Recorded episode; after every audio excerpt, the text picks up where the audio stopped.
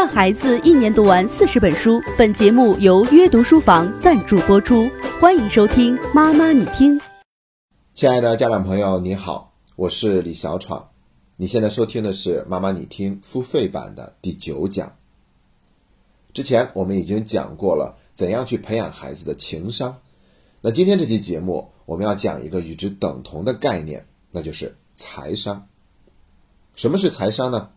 简单来说。就是一个人认识、创造和管理财富的能力，它包括观念、知识、行为这三个方面。所谓的观念，指的就是一个人对待财富的价值观，也可以称之为是财富观。显然，观念要比知识和行为更加的重要，因为观念几乎决定了一个人接下来会有什么样的行为，他会学习哪些知识。可以说呢，财商这个概念已经是越来越重要了。它已经可以跟智商和情商并称为现代社会能力三大不可缺的素质。而且呢，我一直都觉得，一个人跟财富的关系是体现他个人成长的重要方面。现在还有一个好消息，那就是对于孩子们而言呢，财商也是可以去培养的，并且在未成年阶段是培养一个人财商最好的阶段。因为那个时候他的价值观还没有完全固定成型嘛，那我们今天的节目呢，就来聊一聊怎样去培养孩子的财商，一共要分成五个部分来聊。那我们先来聊第一个部分，要帮助孩子建立财富的概念，让他知道财富是什么。其实呢，西方国家在这方面都已经做得非常的优秀了，像在德国，他们孩子在两三岁的时候就要学会去认识所有的钱币面值是多大的。然后孩子们就会清楚这张钱是更值钱的，这张钱面值是小一些的。他们以此来建立孩子一个最初的财富观念。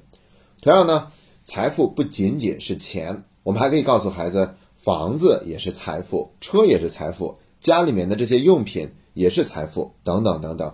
要让孩子对财富有一个更加深刻的理解，这还是最基本的一个层次。更重要的呢，就是。一定要帮助孩子建立一个更加健康的财富观，这就意味着我们必须得在两方面有所注意。第一个呢叫做不缺，第二个叫做资格感。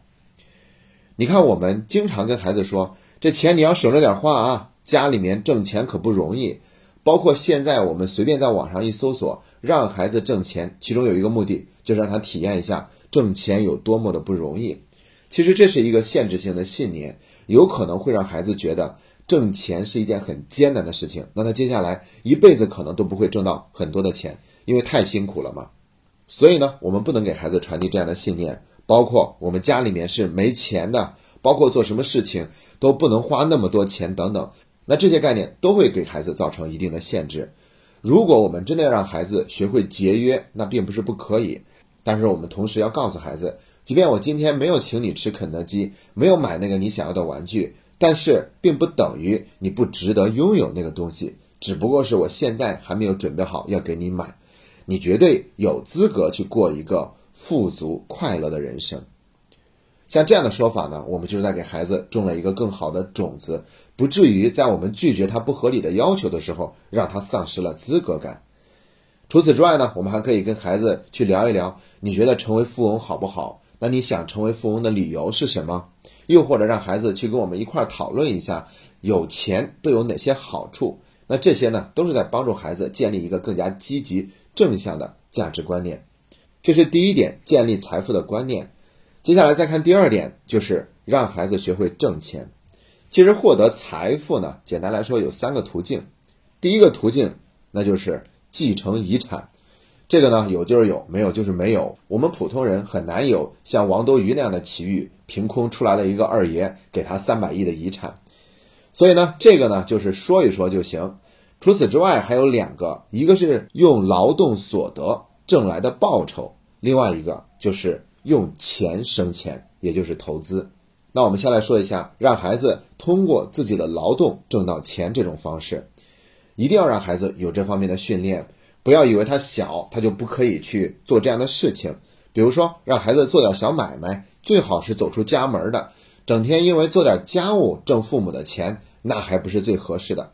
把孩子放出去，在外面拉练一下，效果会更好。比如说，让孩子卖一下报纸。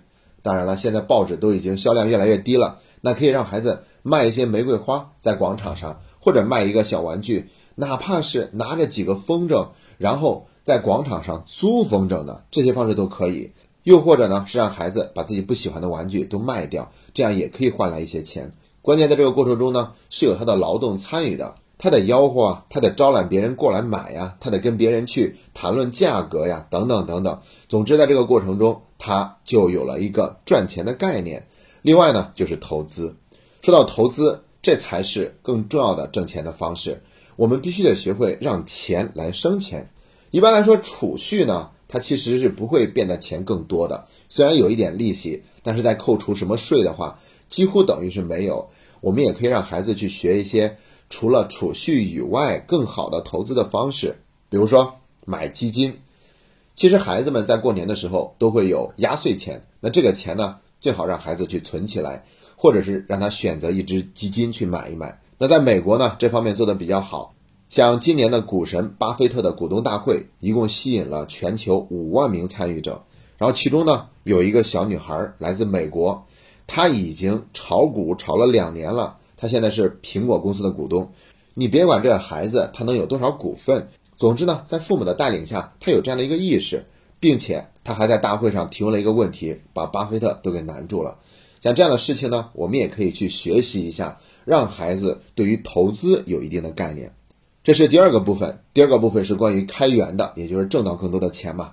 那第三个部分呢，就是关于花钱的了。说到花钱，要注意节流，要让孩子知道，哪怕我们很富足，也不可以去浪费。谁说我们有钱了就可以挥霍或者浪费呢？要合理安排支出。比如说，让孩子自己管理自己的钱。我们去商场的时候，他要买东西，让他自己看着安排。又或者是我们一块儿出去旅游，让孩子给我们安排一下开支。再不然呢，就是把家里面一个星期的开支都放在那儿，然后让孩子帮忙去做一个安排。像这些方法呢，其实都会让孩子对于花钱也初步建立一个概念，让他意识到怎么样去安排是更合理的。下一讲我们会讲怎么样安排孩子合理使用零花钱这个话题，到时候我们也会强调一定的给孩子充分自由的空间，让他去学会安排这些支出。好了，这是第三点，后面还有两点。如果您想收听这一期完整版的节目，欢迎在微信上输入“妈妈你听”的全拼，搜索我们的微信公众号，在微信公众号正下方点击中间的按钮，就可以找到我们“妈妈你听”的节目链接。最后，再次感谢您一直以来对我们节目的信任和厚爱，谢谢。阅读书房联袂本栏目四重教育大礼免费送，扫描节目下方二维码，快来免费领取专属你的大礼吧！